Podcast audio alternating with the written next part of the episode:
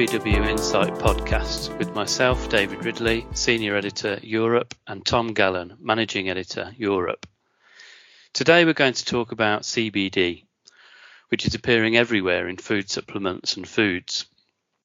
Since the beginning of last year, when CBD was classed as novel food by the European Commission, the news hasn't stopped, has it, Tom?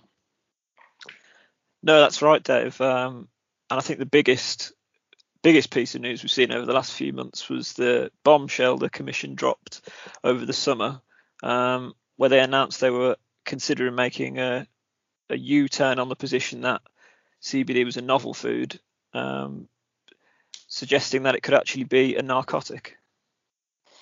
Oh, that's yeah, that's interesting. That must have been quite a shock to all those uh, companies that have been preparing their novel food dossiers.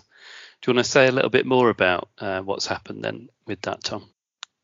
Yeah, sure. So uh, HBW actually approached um, the commission about this, where when the news was um, was breaking, um, and a spokesperson told us that it was the commission's preliminary view that CBD extracted from the flowering and fruiting tops of the hemp plant should be considered as a narcotic.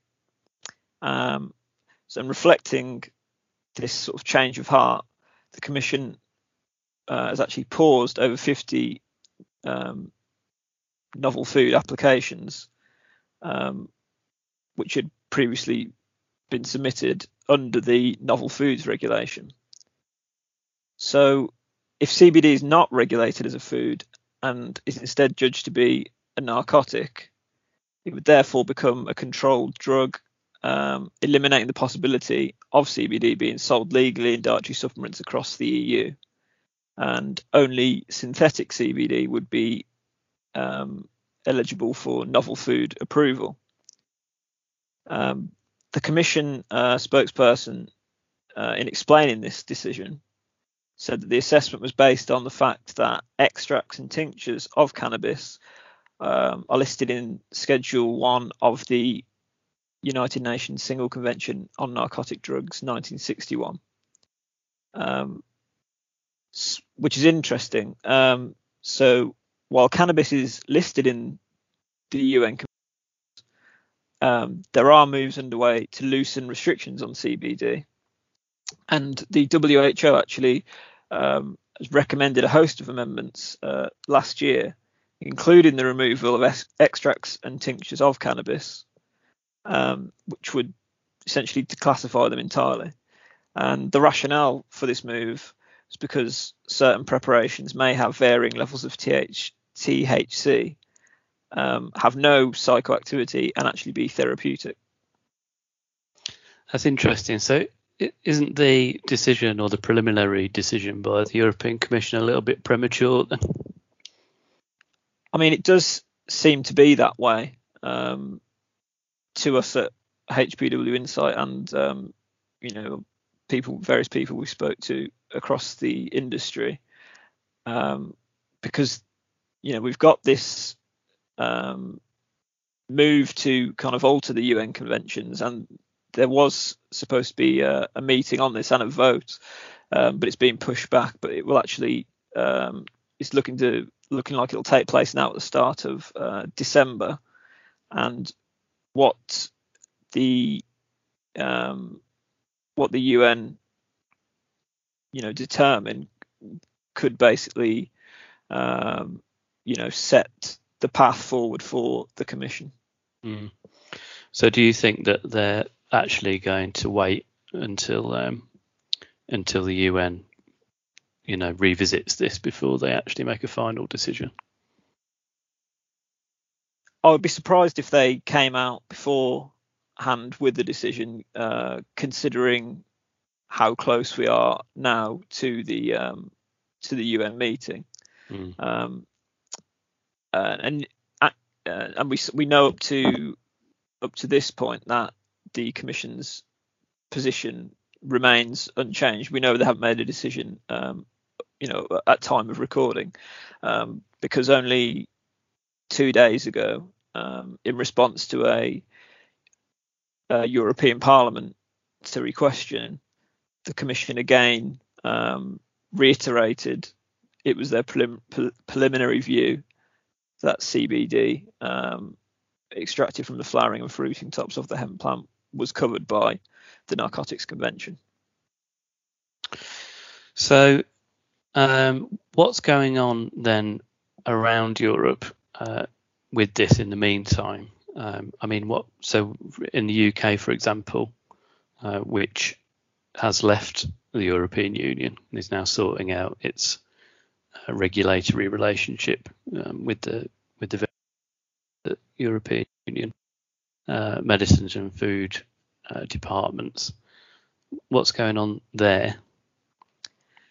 Well, I think from what we understand, the FSA, who regulate foods in uh, in the UK, will once you know once the transition period for the UK leaving the EU is over on the first of January, they are you know pressing ahead, going to press ahead with the novel food um, classification of CBD, which you know, if if if then the commission, you know, confirms its preliminary review, you'd see, you know, the UK basically moving on a, a different path to the rest of Europe, um, and the UK, which is already the biggest CBD market in Europe, would, you know, have a significant um, advantage and uh, you know appeal to companies um, to take their products there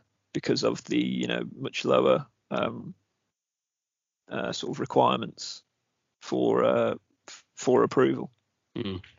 And in a minute, we're going to talk to uh, Greer Deal from Global Regulatory Services uh, about that particular point because uh, she's argued that uh, you know where there's some confusion at EU level, the pathway in the UK is clear, and reinforcing what you've just said, Tom. But before we do that, um, are there? What about the other kind of major markets? Uh, I know in in Germany they've taken a reasonably hard line on f- novel foods uh, regulation. Um, although you know, as other places, there's still been products on the market, um, and there's been some attempt to, you know, crack down on illegal CBD supplements, but um, but I think the situation there has been similar, where you know it's kind of carried on in the meantime, uh, but there hasn't been a reaction there to the to the narcotics uh, decision so far. What about France? You, I think you wrote something about France, didn't you, Tom? Yeah, so France France is an interesting one, and and actually there's a, a court case ongoing in relation to France, which could really sort of put the cat amongst the pigeons um, with regard to how CBD is classified uh, going forward.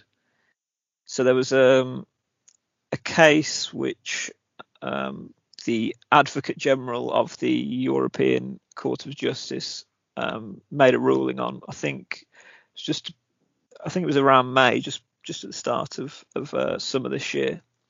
Um, and this this case was um, brought by a by a French court against marketeers of an e-cigarette which contained CBD CBD oil uh, extracted from the whole hemp plant, um, and the CBD in the product, which was a Kanavape product, was imported from the Czech Republic where the hemp plant was cultivated.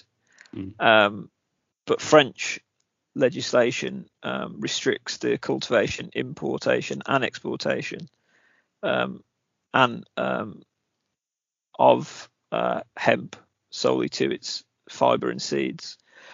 So, in this um, opinion issued by the Advocate General, um, he said that France France's attempt to effectively ban the sale of hemp-derived CBD was contrary to European Union law um, and he said that uh, such a ban wasn't appropriate for protecting human health, which had been the argument of the French court.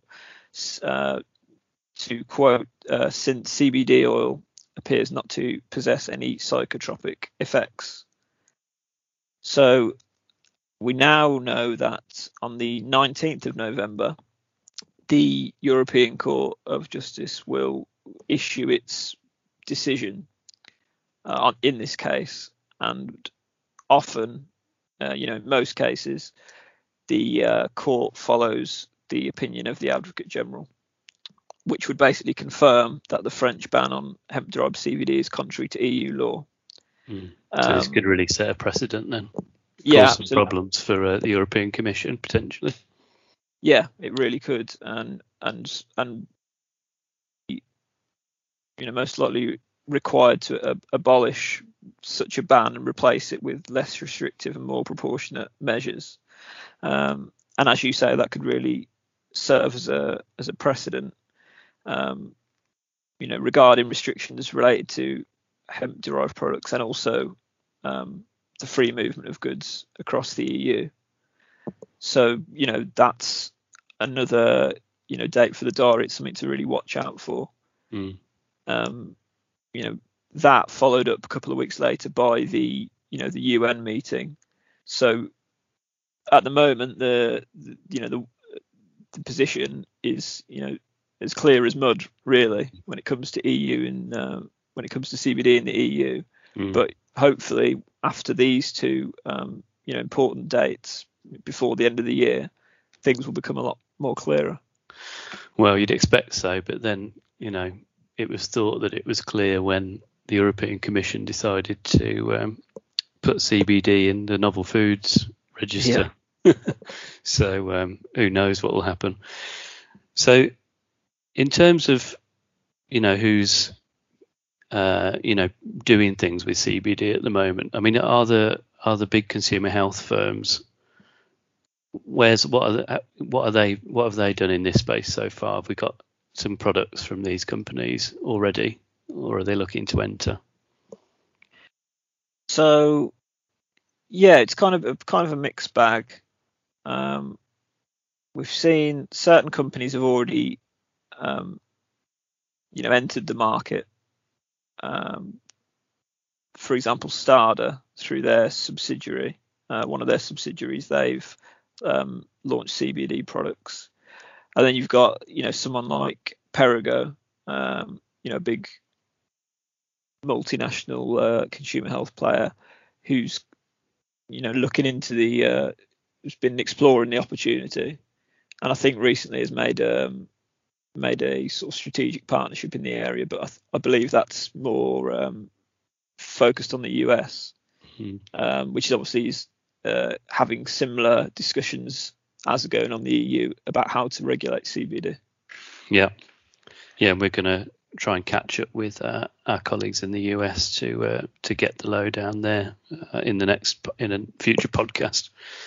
Um, Stada's an interesting one though, isn't it? Because we kind of found out about that um, through interviewing um, the the managing director of the the Nature's Aid subsidiary, like you say, and it turns out they've been uh, they've been marketing CBD oils for a while, um, kind of under the radar a little bit. Yeah.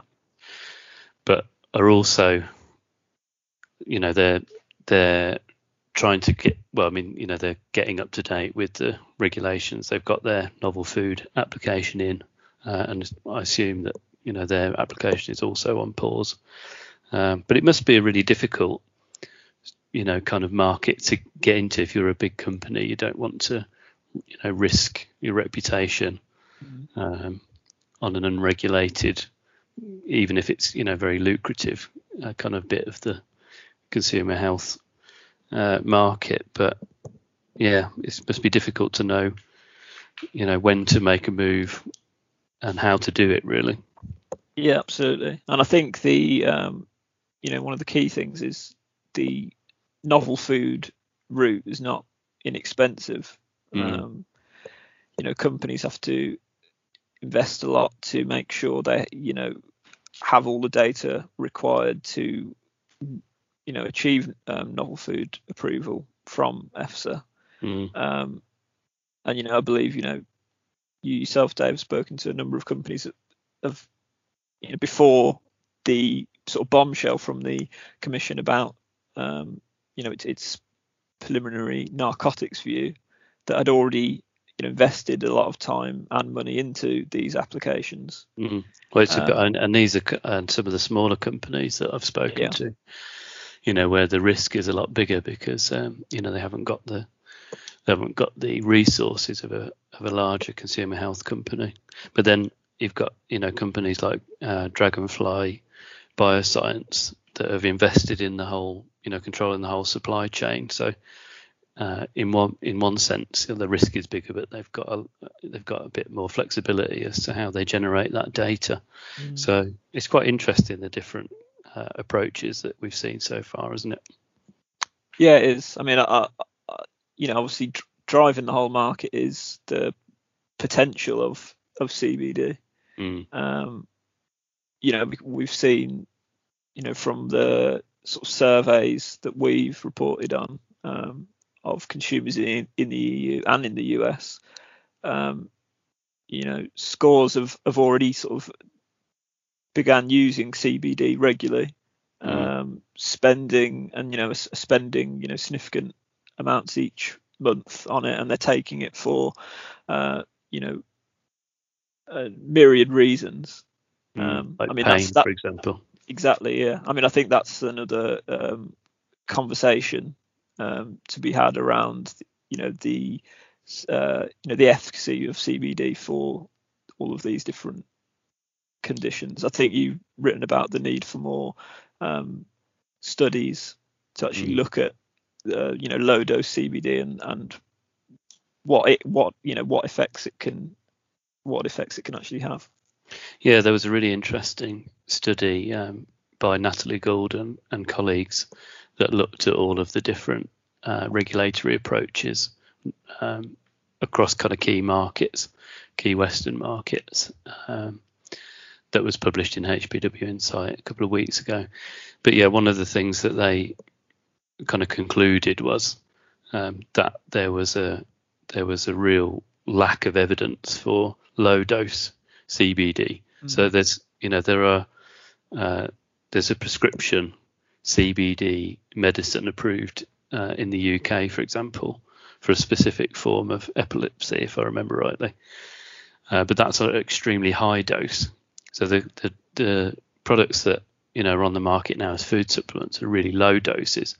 So you know low risk uh, as far as the evidence so far has shown. Although you know some risk from basically from products that don't contain what they say they contain uh, or have like you know things in there that shouldn't be in there um, because that's more of a quality issue than anything but yeah in terms of the doses that are, the dose of CBD that are in those products are so low that you know whether or not they even have an effect mm. um, and the evidence so far isn't there but that's just mainly because there aren't the studies so I think that's going to be the major stumbling block. And, and interestingly, in Australia, they've taken a different approach in terms of an OTC CBD uh, market. The, you know, the TGA there have been exploring, uh, you know, the the medicines kind of angle through a switch. So they're just currently uh, on the way to switching CBD, low dose CBD from prescription to OTC, non prescription status, pharmacist only. Um, but you know the challenge there is going to be that if there's going to if there's going to be a OTC products in Australia, it's going to have to get registered and do the studies. Mm-hmm. Um, and it you know it might not be the case. I mean, on the one hand that you know that anyone wants to invest in those studies because, like you said, they're expensive. But on the other hand, you know whether there is actually any efficacy there, um, and if there isn't, then you know maybe we won't see an OTC CBD medicine. Mm. So and then, but you know, in back to the EU, what we've seen is a kind of strategic approach, haven't we, on the on the part of the smaller CBD specialist companies where they're getting together and, uh, and forming consortia yeah. to um, to undertake these studies collectively to kind of spread the costs a bit. So you know that's another that's another approach, and we'll just have to see again whether they'll find anything. Yeah, absolutely. I mean, I think you know at the moment in the in in Europe, the sort of number one thing on the agenda is just you know getting some sort of regulatory certainty, isn't it? Mm. Um, because until companies have that and understand what is the pathway to get CBD supplements to market, um, you know, there's there's little point investing um, in sort of further studies and other and other things. Is that they need to know that their investment um, that they've made to date is is you know going to going to um, you know pay off. Be worth it. Well, I mean, Yeah, you know, exactly. these kind of turnarounds by the European Commission don't really help build confidence, do they?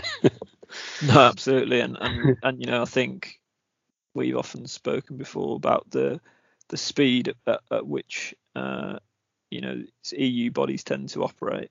Mm. Um, you know, it's not really conducive to you know a fast moving um, market such as, as CBD. Mm. Yeah, well, like I said, we're going to now talk to Greer Deal, who's going to tell us a little bit more about why she thinks uh, that the UK has uh, has really been a beacon for uh, it- how to, you know, navigate a complicated, um, changing regulatory landscape and, and and make it possible to to potentially do business in a post Brexit landscape.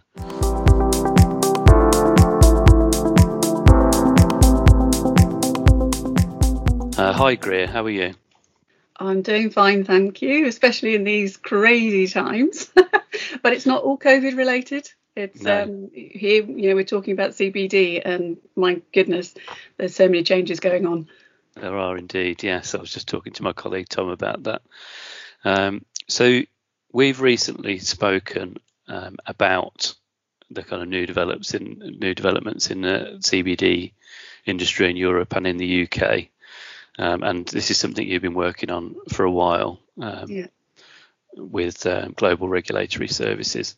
So we did we did a recent article where you argued that despite all of this confusion at the EU level, some of which we've talked about, um, you know, with it first being regulated as a novel food, and now, you know, the European Commission has decided maybe it should be a narcotic. Um, actually, the UK pathway is relatively clear.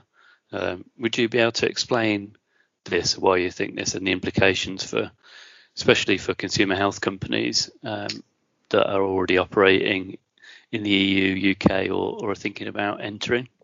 Yeah, absolutely. So, um, as you've already said, um, the EU Commission has paused um, all naturally derived CBD novel food applications because they're now considering that CBD may actually be a narcotic um, as per the 1961 Narcotics Convention. Um, but in the UK, um, they they have very clearly said that they do not consider CBD to be a narcotic, and this is actually driven by the um, UK Home Office, who have said CBD, no, that's not a narcotic because it is CBD. Um, it's a bit different if it's got psychoactives um, included in the uh, in the product as well. So because it's not a, it, so the Home Office has said not a narcotic. The MHRA, which is the UK's regulatory authority, has said, well, if you're not making any medicinal claims um, around your CBD, then it's definitely not a medicine. So by default, it then becomes a food. and as we know, um, the, the UK FSA has agreed with the EU Commission's original statement that CBD is novel and therefore the novel food regulation applies. So this is the, the UK stance right now. Um, because we are still part of um, Europe, the UK FSA can't formally accept novel food applications. But what they are encouraging is for companies to submit informally so that the FSA can provide them with feedback to improve the, the quality of the dossiers and, and the data that's that's in there. So it's a really good learning curve, and I think it's a good learning curve for companies as well as for the UK FSA. As from the 1st of January next year, because Brexit will have happened by then, Mm. Um, the FSA can then accept um, the novel food applications direct and formally um, for the UK market. So we have companies at the moment who um, were looking at Europe as their to- total market, which included um, the UK. Now, of course, Europe is paused, but the UK is still open for business. So this is the opportunity. Um, and it's an opportunity that many companies are embracing. The UK is a big market. The population is open to CBD. You know, there's there's year on year growth um, in this sector anyway, so it's it's gaining popularity. So so you know it's great that the UK is open for business, and actually it's one of the positives of Brexit that's mm-hmm. come about, so, which is great. Um, what is interesting though is um, the, the, the, CBD sector is quite complex because you have the CBD um, providers of, of, the suppliers of the raw ingredient. So, so they're doing novel food applications, but then you have the, the finished product uh, companies so that, who are using those raw ingredients. And um, we often get asked, well, you know, should we put in our own novel food application or can we piggyback onto the ingredient suppliers? To keep costs down, we're saying it's actually better to piggyback onto your suppliers. But then um, that actually can put the finished product manufacturer in a vulnerable position um, because they're tied into their C- CBD supplier. And as I've already discussed with you in, in on previous occasions, you know what happens if that CBD supplier goes under or decides not to be in the market anymore for whatever reason, then you actually don't have this mechanism provided by the UK FSA where if you have product on the, already on the market, you can stay on the market. You then become new product which means you're not supposed to be on the market and you have to go through the full novel food application process, which is at least two years. Mm. So just to explain to to anyone to the people listening, the the UK FSA has brought in this mechanism of um, protecting product which is already on the market. So anything that was already on the market on the 13th of February 2020 and prior can stay on the market as long as there's no change. Um, and as long as there is no change and they submit a dossier to the UK FSA to be validated and is validated by the end of March next year, then that product can stay on the market. But that doesn't mean the product has been approved. Mm. It's just that the dossier has been validated. So the UK FSA has said, yes, your your dossiers of um, of a standard that's acceptable for us now to go to the safety assessment phase. So, and it's during the safety assessment phase whether whether when a company will find out um, if they are heading towards a approval um, or if they're going to need to do extra studies. Now, with the studies, this is very interesting. Um, uh, uh, the, the, the minutes of the meeting have come out, um, from the Advisory Committee on Novel Foods and Processes. This is the committee that's actually going to be doing the safety assessment reviews in the UK. In those minutes, okay, they're draft at the moment, but I'm sure there won't be too many major changes. Um, but in those minutes, they've actually um, had a look at two of the dossiers which have already been informally submitted. And the conclusion is that the um, test data isn't good enough. That's it in brief. Mm. The other thing which is of importance, especially for the finished product manufacturer, um, is that this committee is saying that they are expecting the finished product manufacturers to do their own testing. And I'm not talking just about stability, but the ADME, so um, you know the absorption, metabolism, excretion, etc. So um, so companies who thought they could just rely on their CBD supplier and literature, which is in the public domain, I'm afraid they can't. They're going to have to do their own tests. And hopefully, in the next few days, um, they they are going to publish some guidance on the kind of tests that need to be done.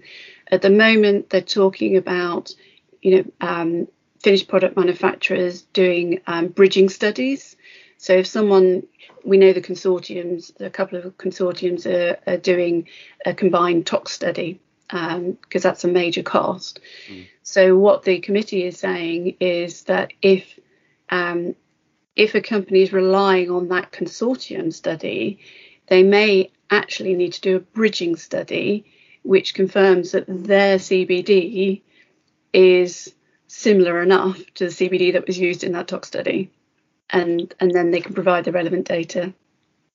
Right. Yes, it's very complicated, isn't it? It is. A lot, a lot to think about.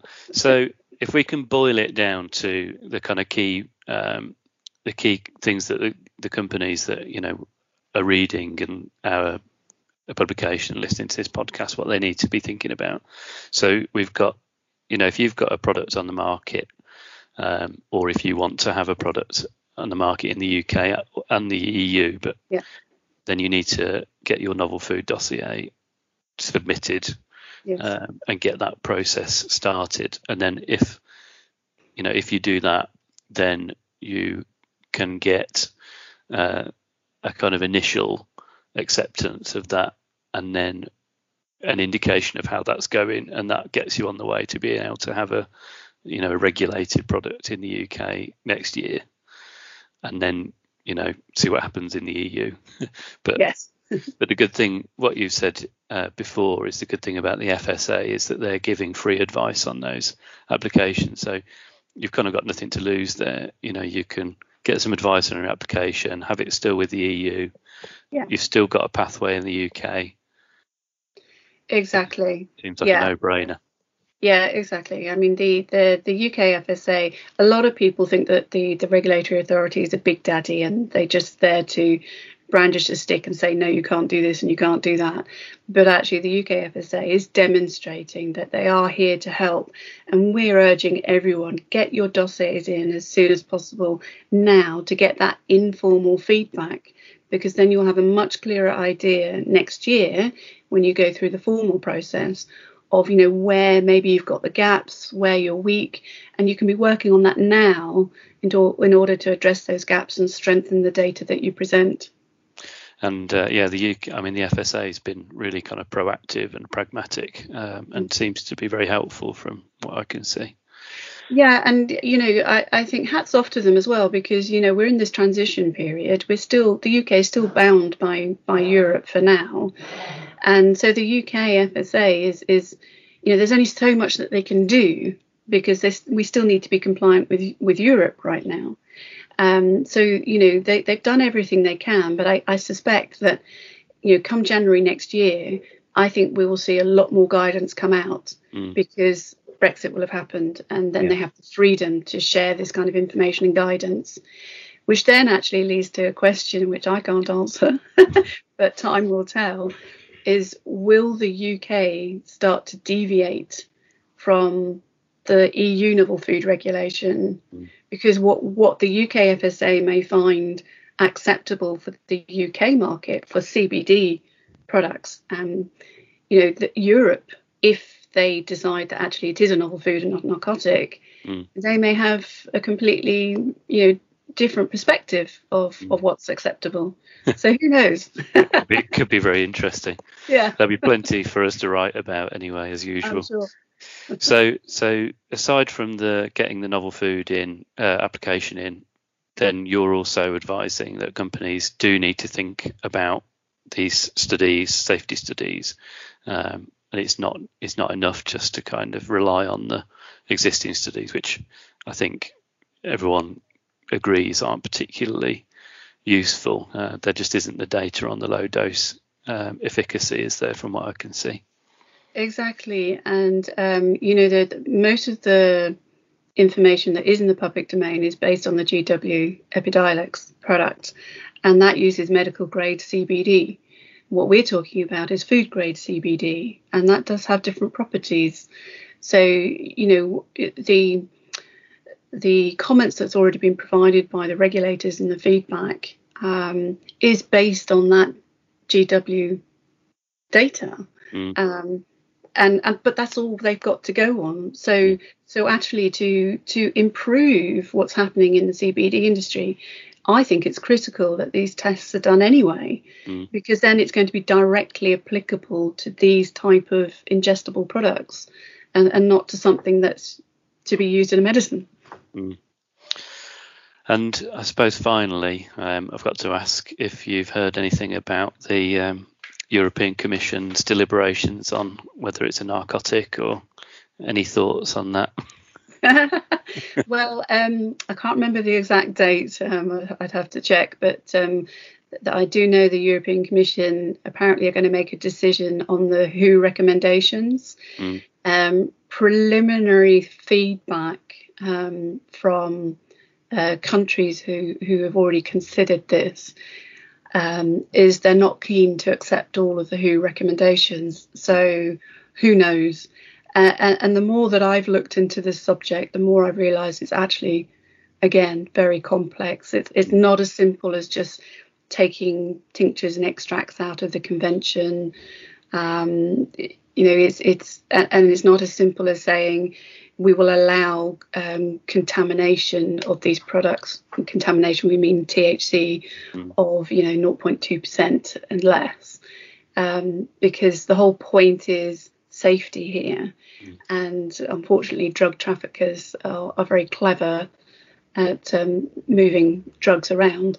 And um, I know that many legal colleagues are concerned that if there is this contamination rule put in, the drug traffickers will find a way mm. of moving drugs around um, for illegal use, but they'll be able to move it around legally. So mm. it's a very, very complex subject, and and I think a lot more thought needs to go into it and um, legal input. So yeah, it's a tricky one. yeah, that's going to be quite an event, I think. The um, yes. the meeting in December if it goes ahead if it goes ahead. I mean, we, we've had the decision cancelled three times already now, so.